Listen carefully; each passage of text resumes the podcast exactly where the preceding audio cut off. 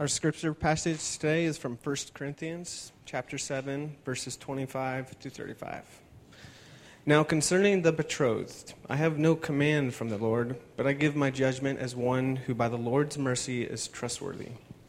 I think that in the view of the present distress, it is good for a person to remain as he is. Are you bound to a wife? Do not seek to be free. Are you free from a wife? Do not seek a wife. But if you do marry, you have not sinned and if a betrothed woman marries, she has not sinned. Yet those who marry will have worldly trouble, troubles, and I would spare you that. This is what I mean, brothers. The appointed time has grown very short. From now on, let those who have wives live as though they had none, and those who mourn as though they were not mourning, and those who rejoice as though they were not rejoicing, and those who buy as though they had no goods, and those who deal with the world as though they had no dealings with it for the present form of this world is passing away. I want you to be free from anxieties. The unmarried man is anxious about the things of the Lord, how to please the Lord. But the married man is anxious about worldly things, how to please his wife, and his interests are divided. And the unmarried or betrothed woman is anxious about the things of the Lord, how to be holy in body and spirit.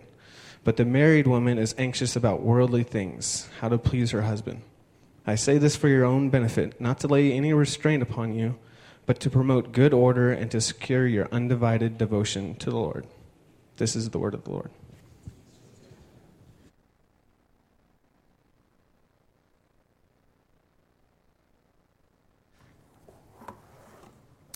Well, why don't we begin our time together in a word of prayer?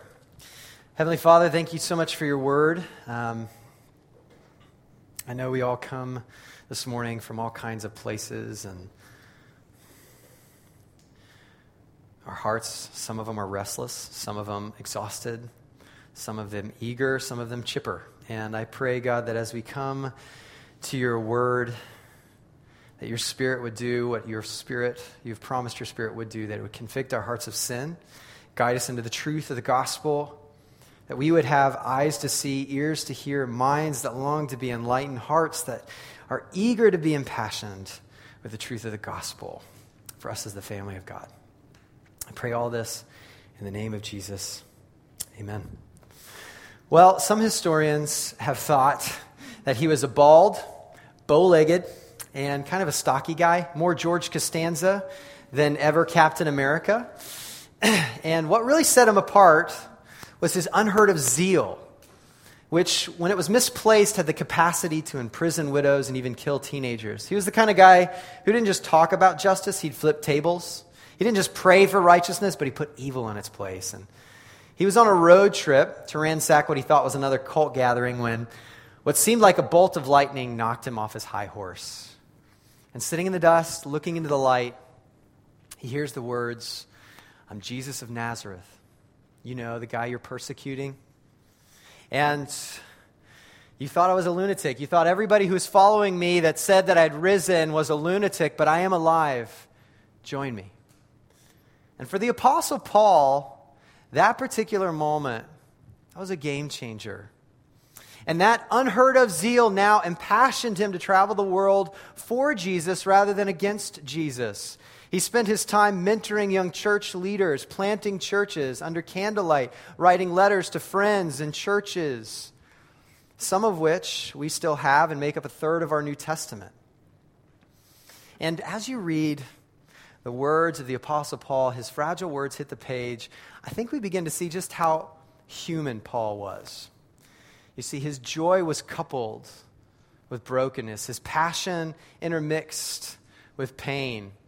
Many times, what he thought were his failures overshadowed his successes. He was real. But one thing, one thing that he never second guessed, one thing that he never thought was amiss in his life, one thing that he never, he never saw as needing improvement in his leadership, one thing that we don't talk about all that often is his singleness. His singleness.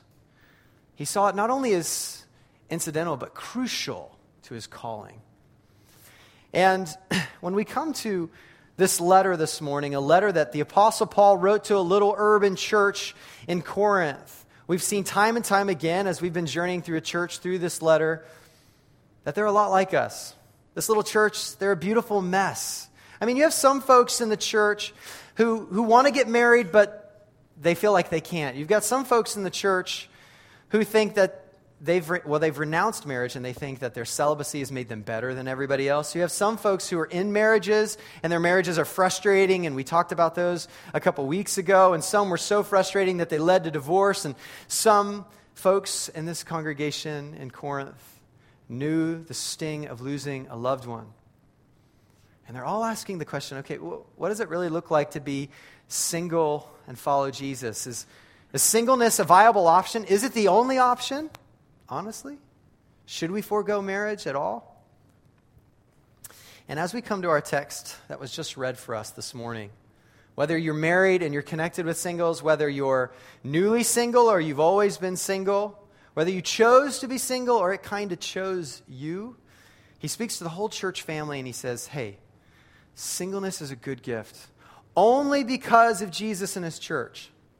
Singleness is a good gift only because of Jesus and his church. And that sounds really weird, doesn't it? Um, especially in our Christian Western culture where we think that following Jesus equates getting married and having 2.5 kids. And we hold up romantic comedies as if they're our fifth gospel, you know, Matthew, Mark, Luke, John, and Love Actually. And we start quoting chapter and verse that a, lo- a life without sex and marriage is really a life without love. And we start quoting folks like Sigmund Freud that really life is endlessly frustrating. Well, I think when we come to Paul's liberating instructions from the gospel here, it's going to challenge a lot of our assumptions. Maybe not all of them, but a lot of them when it comes to singleness and marriage. And Paul, he's going to walk us through as we walk through our text this morning and telling every one of us that singleness is a good gift only because of Jesus and his church. So if you haven't already, would you turn with me in your Bibles or your devices or however you say that um, to 1 Corinthians chapter 7, verse 25. If you were using one of our community Bibles, it's in page number 956. So let's start with this first sticking point. Singleness is good. Singleness is good. Does anybody really believe that? It's kind of like saying kale is delicious, right? No one actually believes kale is delicious. They endure kale. And throughout the world, and even within the church, we can reinforce this skewed viewpoint on singleness. Many times by placing singles in one of three categories. If you're single, you, you fit in one of three. You either are on your way to marriage, maybe you'll get there someday. And if you're not on your way to marriage, if you're a woman, you're seen as embittered, neurotic, controlling, taking out your sexual frustrations on everyone around you. If you're not married and you're a guy, right, we say, oh, you're pathetic, you're a commitment phobe. Um, one of these days, you'll stop bleeding your sexual frustrations into video games and some other aspect of fantasy and get with the program. And we put people that are single into one of three categories. And as best as Christian singles try to fight against these stereotypes, still too many times within the church we communicate the message you know what? If you're a single person, you're a little bit less fill in the blank. You're a little bit less fill in the blank. You're a little less complete. You're a little less important. You're a little less knowledgeable or helpful. You just don't have the full orbed human experience yet. So, I mean, why do I need to listen to you? You're a little less valuable and less in kiss. after second service we need help stacking chairs or something, right? And we can't just gloss over this because when we look at the state of the United States, over half of U.S. adults are single, and less than a quarter of evangelicals over the age of 18 are single. That's not because everybody's getting married when they turn 19. It's because they're hearing these messages from the church, which actually do not correlate with what the Apostle Paul is calling us to here, and they're leaving. They're leaving. And I think what breaks my heart the most is Paul does value singleness so much that he even defines his life. I want you to look with me now in chapter 7, verse 25. He starts off now concerning the betrothed. That sounds like an old word, sounds like old English. Um, I don't know how many people use that when they're having coffee. Hey, I was talking to my betrothed the other day. Um, but some of your translations have the word virgins, right? What the word really is communicating is meritable availability. These are folks that are available, they're single, and they're ready to mingle, okay?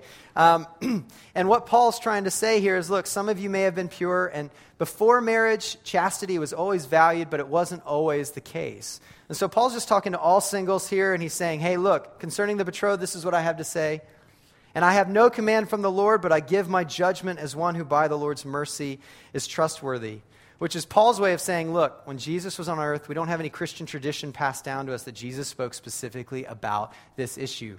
But I'm an apostle, and in chapter 7, verse 40, he says, Look, I've got the Spirit of God too. I've got the authority to speak into the church, and I'm someone who's trustworthy. So listen up to what I'm about to say to you, because I, I love this church and I want to care for this church. So listen to me, those of you who are single. This is what Paul says. Verse 26 I think that in view of the present distress, it is good, there's our ornery word, for a person to remain as he is. Are you bound to a wife? Don't seek to be free. Are you free from a wife? Don't seek a wife. But if you do marry, you have not sinned. And if a betrothed woman marries, she has not sinned. Yet those who marry will have worldly troubles, and I would spare you that. And I want you to think about just how groundbreaking this is for the Apostle Paul to say this. He's a Jewish guy who has the Torah kind on repeat in his mind. Um, everywhere he looks, he interprets it through Genesis, Exodus, Leviticus, Numbers, Deuteronomy. And now he's experienced the resurrected Jesus, and it's kind of almost obligatory in his culture to be married. And he's got Genesis 2 going through his mind. It's not good for a man to be alone. It's not good for a man to be alone. And then Paul says, hey, if you're not married, that's good. That's okay. That's actually just as good a pathway as marriage. And he goes on to even say that it's his own preference for his own life. Not because, like the Corinthians were saying, that it's inherently superior, but because of where God's taking history and his goal for humankind. Look with me now at verse 29. This is what I mean, brothers and sisters. Well, he says brothers, but he's talking to the whole community. Brothers and sisters, the appointed time has grown very short. From now on, let those who have wives or husbands live as though they had none, and those who mourn as though they were not mourning, and those who rejoice as though they were not rejoicing, and those who buy as though they had no goods, and those who deal with the world as though they had no dealings with it. For the present form of this world is passing away. And that can sound really weird if we take Paul literally. My wife would kill me if I started acting as if I was I had no wife, right? This is, so what's Paul doing? He's using an ancient form of dynamic rhetoric to emphasize that the world, the way it is, is on its way out. The world, as the way it is, is on its way out, and it shouldn't be the key defining marker of how we live and how we see ourselves. He puts everything into this eternal perspective on what God's doing and where He's going. Marriage, He puts there. Remember Jesus? One of the, some of the scribes came up to him and said, Hey, all right, Jesus, let's see what you got. Um, let's say this woman marries a guy and then he dies. And this was common Jewish custom. They would marry the brother to kind of produce an heir. So, so her husband dies, and so she marries his brother. And then that guy dies, and then she marries his brother. When they resurrect and the kingdom comes, what's going to happen? Is she going to be married to all three of these guys? And Jesus goes, No, no, no. You don't understand. When the kingdom comes, people will neither be given in marriage nor take marriage. And we don't really understand all of what's awaiting us and what that exactly means. But what Jesus does mean is that marriage isn't ultimate for us here in our relationships with our spouse. It's not the most key defining relationship in how we live our lives, but instead, what is, is the coming kingdom and our coming King Jesus when he returns. That is supposed to be the primary defining marker of our lives as followers of Jesus. I want you to see what he doesn't say there, what sometimes we say in conversations or have said to ourselves. He doesn't say, Look, your biological clock is ticking. You better find a spouse. You better hurry up. Paul lives according to a different urgency than that. The world, the way it is, is on its way out. You're not defined by how many kids you have. You're not, the goal of life is not finding a spouse. The goal of history is devotion to God's kingdom and his coming king, who came, who lived, who died on the cross for our sins, rose again, and has promised to come again. That is the core defining element of who we are if we are followers of Jesus. Yeah, Gabe, but that's tomorrow. Today, singleness is really hard. And I know, even as I talk about this, sometimes as a, as a married person, my conversation, what I have to say, can be disqualified. And I'm hoping to communicate what Paul is communicating as a single person. But Paul says singleness is good. He doesn't say it's easy. He says it's a good state in the time between, but as we wait for Jesus, but it's not easy. He doesn't say marriage is a cakewalk either, actually. And there are, you know, many times as married folks, we say marriage is the best option. Um, but that's also, and there are multiple factors here, but I think that might be contributing to why there are over 50% of divorces of those who get married in our country. Because they feel the overwhelming burden to get married when really they haven't found the right person and they feel like they've got this timetable that they've got to get married to someone and it's just going to break apart. And I think another reason, too, is we're ashamed to admit that there are difficulties in every marriage, so that when we get to the difficulties of singleness, we exclude it as a viable and even a desirable option, like Paul does. Listen, what Paul thinks about where God's taken the world, singleness is as good a pathway as marriage, but it has its own suffering because we live in the present distress. A fallen, a broken, and even at times antagonistic world to the person and the work of Jesus. And some of you know this pain really well. Some of you know singleness didn't, you didn't choose singleness. Singleness chose you. And as you thought about your life and as you pursued a spouse, you felt the heartache of pursuing and then being rejected. Some of you have felt the heartache of longing for children and not having children. Some of you have felt the pain of, of feeling invisible, of being overlooked in a coupled world as an individual. And look, there are so many complex elements to the pain of singleness. This is true. And it can look as if it's so painful, there's no way it can be good. And Paul wants us to know that singleness isn't singled out here. Because in everything that's attainable in this life, all of life's symphonies remain unfinished. There is a great climactic note that's still to come. Sometimes, as singles, you can think that, that marriage is going to be the answer to the ache within our hearts but there's still going to be a longing. In the greatest of marriages, there's still a longing for the final note. There's still a twinge of loneliness. When you get the best and the greatest TV, you're still scouring the ads for the next one that comes out. The LED that just happens to be a smidge sharper. When you get that promotion at work, now you got your eyes on the next leg up the ladder or the next pay raise, the next affirmation, the next project, the next happy hour after the project. It's because every one of those elements is looking to something greater, to something that's still to come, to someone who's still to come. And I love what Ron Rolheiser says in his book, The Holy Longing. He writes, How do we live in an incomplete world without demanding that our lives, our spouses, our friends, our homes, our vocations, and our jobs give us something that they ultimately cannot give, namely the final symphony, full consummation? That peace isn't made by just a stoic acceptance that we cannot live it all and we can't have it all in this life. It's made by living our completeness in the face of a future promise. This world, this kingdom, we don't look to this world to define us, that idolizes sex and makes marriage for so many the climactic end. But we look to God's coming kingdom and our coming King Jesus who gave it all so that one day we might have it all with him, in him. This world as it is, it's on its way out. But in God's coming kingdom, there are no second class citizens. Singles aren't waiting to arrive. We're all waiting to arrive. We're all in the same point, living in the time between. Singleness is good, as good as marriage, Paul says, but he won't stop there at saying it's good. He goes on to say that singleness is actually a gift. And I want you to turn back actually to 1 Corinthians chapter 7, verses 6 through 8 here. And he says, Now, as a concession, this isn't a command, I say this. I wish that all were as I myself am. I wish that everybody was single. What? But each has his own gift from God, one of one kind and one of another. To the unmarried and the widows, I say that it's good, once again, for them to remain single as I am. And most of us don't believe that either. Singleness, a gift? What's going on? I recently heard of a book titled If Singleness is a Gift, What's the Return Policy? right? And, and I think, and I think we feel that, don't we? Because as soon as we hear the word singleness, we think of all that we have to give up.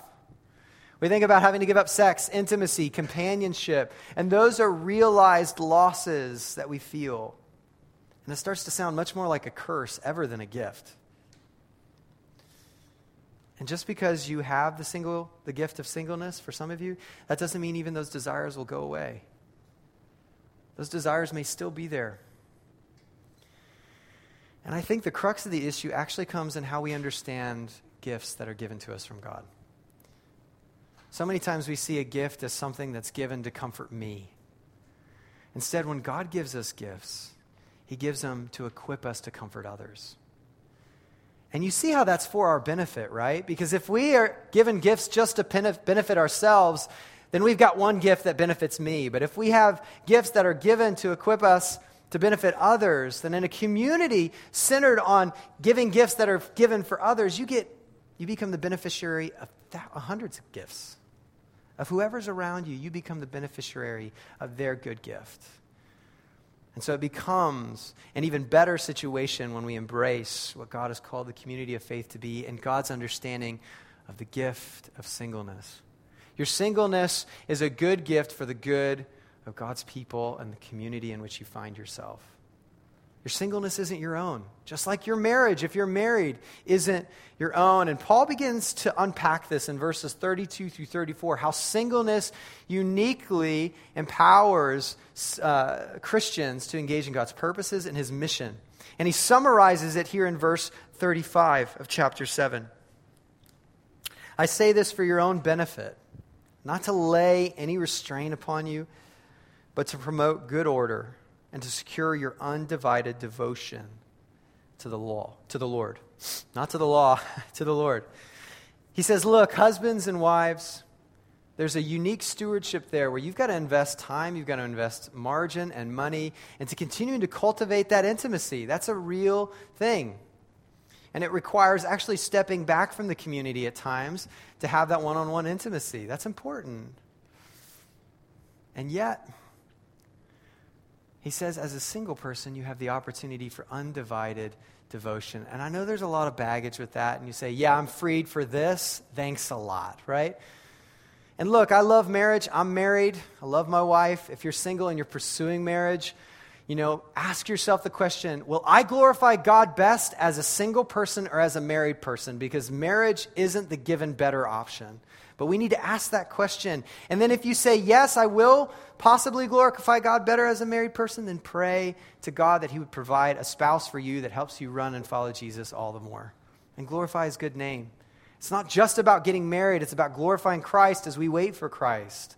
And marriage can either be a resource or even a detriment to that if we have the wrong perspective going in. And even with all of that, celibate Paul, remember, says, no matter the circumstances, Remember this church in Corinth, there were some who were slaves, there were some who were free, some who chose to be single, and some in their culture. Culture chose their singleness for them. And Paul says, Look, no matter whether this is a short stint or a lifelong quest, your singleness, you as singles, are actually a gift to the church and a gift to your community. And I, I love a James Martin. He's an author in the New York Times, wrote in an op ed piece a little while ago. He says, Celibacy or singleness is not only an ancient tradition of asceticism, but more important, it's an ancient tradition of love. Celibacy is, in short, about loving others. Those who opt for celibacy choose it as a manner of loving many people deeply in a way that they would be unable to if they were in a single relationship, a single marital relationship. Celibacy, singleness, and love can flourish together, and it can become a gift for the church and a gift for our community. And I wanted to highlight just a couple ways because that can sound so abstract and really neat. Um, I wanted to highlight a couple real life stories of folks in our downtown campus who are doing this. There are many examples on how the gift of singleness is being lived out, but I just want to tell a couple quick snippets of folks who are doing this well. It looks like two single women choosing to be housemates and using their extra margin of time and finances to house and care for and be a family to teenage foster girls. It looks like the single guy who, being underemployed, leverages his extra time to serve at various homeless agencies in our city and has become a voice of zeal for our homeless brothers and sisters. It looks like the single woman who puts in the extra hours at work to care for the members of her team, to get the job done well, all the while leading hospitality here in our church family. It looks like the single guy who goes the extra mile to be a listening ear, a helping hand, wise counsel, and a trustworthy friend to anyone who approaches him, all the while crafting some of the best coffee in KC, right? and to those of you who are single, I really want you to hear this. There are certain ways you can sharpen this church that no one else can. There are certain ways you can sharpen this church in your vocation and your calling and your gifting in singleness at this point in time that no one else can, that we can't as married folks in the same regard. And I just want to highlight two. There are many, but I just want to highlight two. For example, we need you to demonstrate that sex doesn't have to enslave us. And that sounds funny, kind of, and weird, but daily submitting your desires and celibacy to Jesus becomes a real life example in our community that we don't have to give in to every whim of our desires.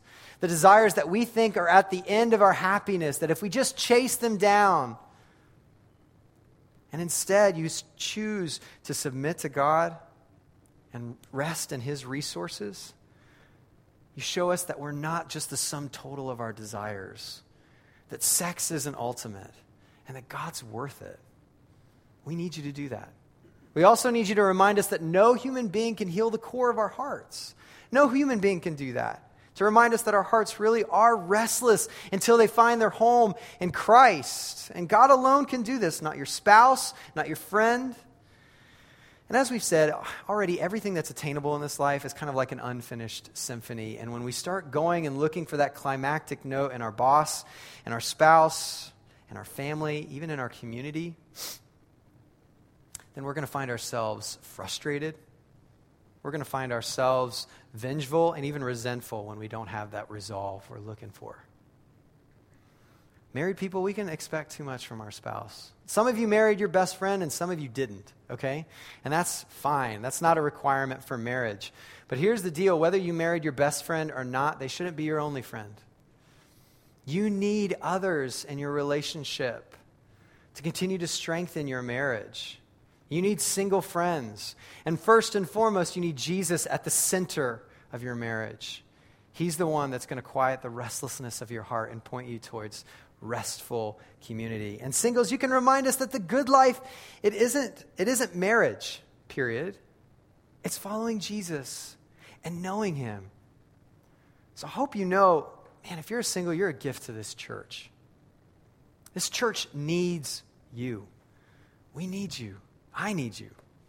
My family needs you. And I pray that we as a church, we become the kind of place that regardless of your marital status, you feel like you belong, you feel like you're loved, you feel like you can serve, and you can grow.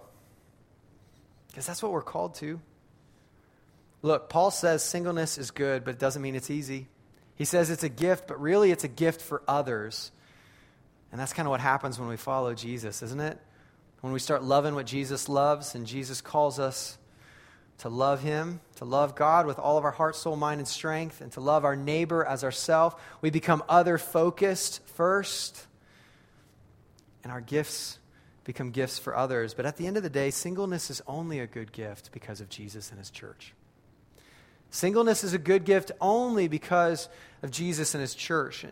You know, when we come to singleness, once again, we think about what we're missing out on I got some emails from folks this past week that I just cherished as you opened up in vulnerability and your singleness and some of the, the difficulties and the complexities of your pain that you're walking through. And I hope and I pray that we become the kind of community that can wrestle through the multidimensional feelings of loss. But in the first century, one of the greatest feelings of loss and singleness actually wasn't sex or intimacy, but it was the loss of family and children. And for some of you, that may still be true today. And you know, Jesus does something pretty unbelievable. If Jesus was very God of very God and orchestrated his life before he even came to the planet, and all of the ways in which he could have organized his life, he spends 33 some odd years as a single, celibate guy. 12 between 30, we really don't hear a whole lot about him other than he was a carpenter, going about his vocation, growing in wisdom and stature, in favor with God and men. And then at age 33 ish, he dies, as Isaiah 53 prophesies, without any biological children, without a wife, and as he's hanging on the cross, he didn't give Mary any grandchildren. Was Jesus just immature? He didn't just quite get it? Of course not. What Jesus does is he redefines the family while he's here. There's an interesting moment in Jesus' life where he's talking with the disciples and he's with the crowd, and, and they come and they say, Hey, Jesus, your mom wants you and your brothers and your sisters, they want you. And Jesus goes, Who are my mothers? Who are my brothers? Who are my sisters? It's those who do the will of the Father. Those are my mothers and my brothers and my sisters. And Jesus now says the greatest bloodline is the one that f- runs fresh with the blood of the cross of Jesus Christ. And we have a new family founded in Christ where God is our Father and Jesus our Lord and our Savior. And that's why even Paul in our passage, he addresses the folks he's writing to as what? brothers, and other times brothers and sisters. We're family. We're family. It's at the core of who Christ community is. Our mission at the very beginning is we desire to be a caring family.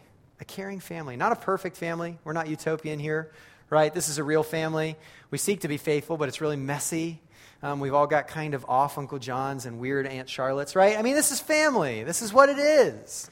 As folks you don't always choose to sit by. I mean, I get that, but, that, but we're family. And we love each other. We're called to. Some of you guys know my story. Um, I probably wouldn't be here if the church wasn't for the family, if the church wasn't the family. I grew up a good percentage of my life with an absent father um, and a single mom. Um, my sisters worked. My one sister went full time at 16 to help pay for our bills. And in the church, I had some older guys who said, you know what, we're not going to let our little brother fail.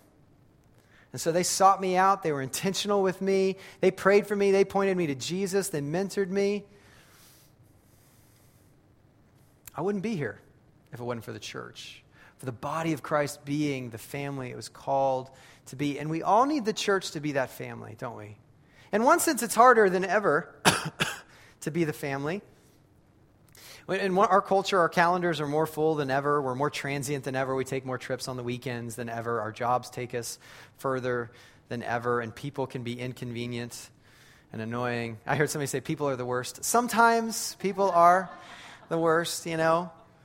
And yet we got to fight to be the family, and we all need the church to be that family. Whether you're with a family and you've got multiple kids and you think you're doing great, you need the church to be that extended family to speak into your kids, and we'll talk about why that is here in a minute. If you're here and you've got a family and you've got kids and it feels like it's on the tail end of breaking down, you need the church to speak into you, to ask questions you don't even ask of yourself. If you're single and you're content with singleness, you need the church. If you're single and you're not content with your singleness, you need the church. If you're widowed, if you're orphaned, all of us are family in Jesus if you rest in his sacrifice on the cross and embrace him as your Lord and Savior. But that doesn't mean the church is a flourishing family automatically, right? We, it takes some work. It takes some steps by us. And look, there have been gobs of books written on this. There's no way I'm going to cover everything I probably should say in this message. And there's no way I'm going to give you a detailed list on every one of the steps we should take. But I want to just give us three next steps to help us as a community be a better family, to highlight singleness as a good gift and marriage as a good gift. It has to happen with a healthy family. Okay, so here are these three things, and we're going to be done. First, take advantage of structured family time as the church. Fight to be here on Sunday mornings and in a community group throughout the week. if you're not in one, um, our next session, spring session, starts up the week after Easter. That's just a couple weeks away. Start creating margin on a weeknight. Engage it. You won't be sorry at the end of the day. Trust me. I'm in one. I love it. Man, I've never been more cared for you know, as a pastor being cared for commu- by community group leaders, it's such a good ministering to my, to my heart. We've got great leaders here in our groups. Get into a community group and try to be here regularly on Sunday mornings. If you're here once every three weeks, it's kind of like starting over. It's like, hey, how's, did you have a dog? You have, no, you have two cats. What's going on? You know, who are you? Um, but if you're here regularly, it starts to, and engaging in a community group, it starts to provide emotional pacing and trust for people to start asking those questions, to dig into your life, to really get to know you and give you a warm embrace when they know you kind of look down because they know what it looks like for you to be up. Otherwise, they're just learning every step of the way and having to relearn every three or four weeks. So take advantage of structured family time. Second, take initiative to seek out friendships in the church as well. While we think Sunday mornings and community groups are important first steps, they're not the last steps, okay? They're important ongoing steps to cultivating a caring family. But we also know that they're not the end all be all of relationships. For some people, they say, you know what, I feel lonely. The answer is not going to be to that loneliness, well, just get plugged in and you'll be great. That's not a safe answer, and it's not an honest answer. You can be in Sunday morning, you can be in a community group, and you can still feel utterly alone. You don't have to be alone to feel alone, right? But you have to take initiative with each other in friendship. And I want to do something. I want to talk to the married folks first, and I want to talk to the single folks, okay? Married folks, and I know my wife Allie and I, we've got work to do here. Married folks, invite singles into your family life. Invite them over for dinner. When you go to outings, like an activity at the zoo, who doesn't need extra eyes and hands when you go to zoo with a couple kids, right? Bring them in. You'll be better as a family with them around, and they'll be better because they get to see a family at least fight to follow Jesus. It doesn't mean you have to be the perfect family, but just trying to make it work as they're seeking to follow Jesus and resting in his grace.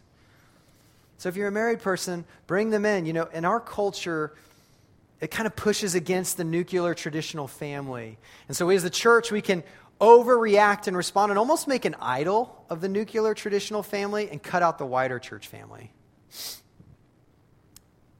Don't do that. Your family will be better by inviting singles in. Now, singles, you need to take initiative too. You need to be reaching out to families, asking about engaging in activities, going and grabbing lunch, engaging kids. Did you know that if a child knows that an adult know, uh, five adults know a child's name, their likelihood of staying engaged in church after they graduate high school skyrockets. Skyrockets. Five adults knowing your children's name. Singles, you've got a job to do here. You can know the children in our midst. And you can help and cultivate a family of families and a family of singles here at our church. And I just want to give a couple um, just key pointers for friendship. I know that sounds weird, but we don't do that great in our culture. Um, at least I know I've got a lot of work to do there. So I just want to give you three pointers just on overall friendship. Don't be shy, but don't be pushy, okay? When you're in your community group, say, hey, you seem like an interesting person. This may seem awkward, but you want to grab coffee? hey, we started having really good conversation. Do you, do you want to go get a cup of a coffee? You want to go grab lunch together? I just want to get to know you better. Take initiative. Don't be shy, but don't be pushy. And maybe it's Sunday mornings. You clear your schedule right after our gatherings and say, hey, I'm going to go grab brunch. You want to go? And those of you who are a little more gregarious than others, why don't you take the onus a little bit? Um, just because someone may be shyer or quieter doesn't mean they're not wanting someone to reach out to them, okay?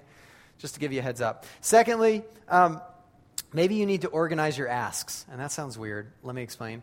I have a friend of mine, uh, Thomas. We've been friends since seventh grade. He's a pastor in Birmingham, Alabama now. And, you know, in one sense, you think so much about friendship should just be organic. Man, you should care about me. You should call me more often. And it just doesn't happen because life happens. And sometimes you need to organize those asks. And so on every third Thursday, we call each other, we're accountable to each other in ways that two pastors can be accountable to each other. And we encourage each other, we pray for each other.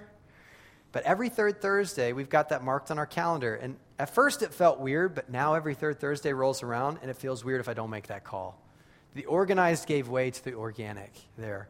But sometimes you got to take through that, you have to make that awkward step of organizing it and feeling over structured for a friendship for you to continue to cultivate that friendship. And then lastly, and this kind of goes without saying, but it needs to be said um, forgive and apologize a lot.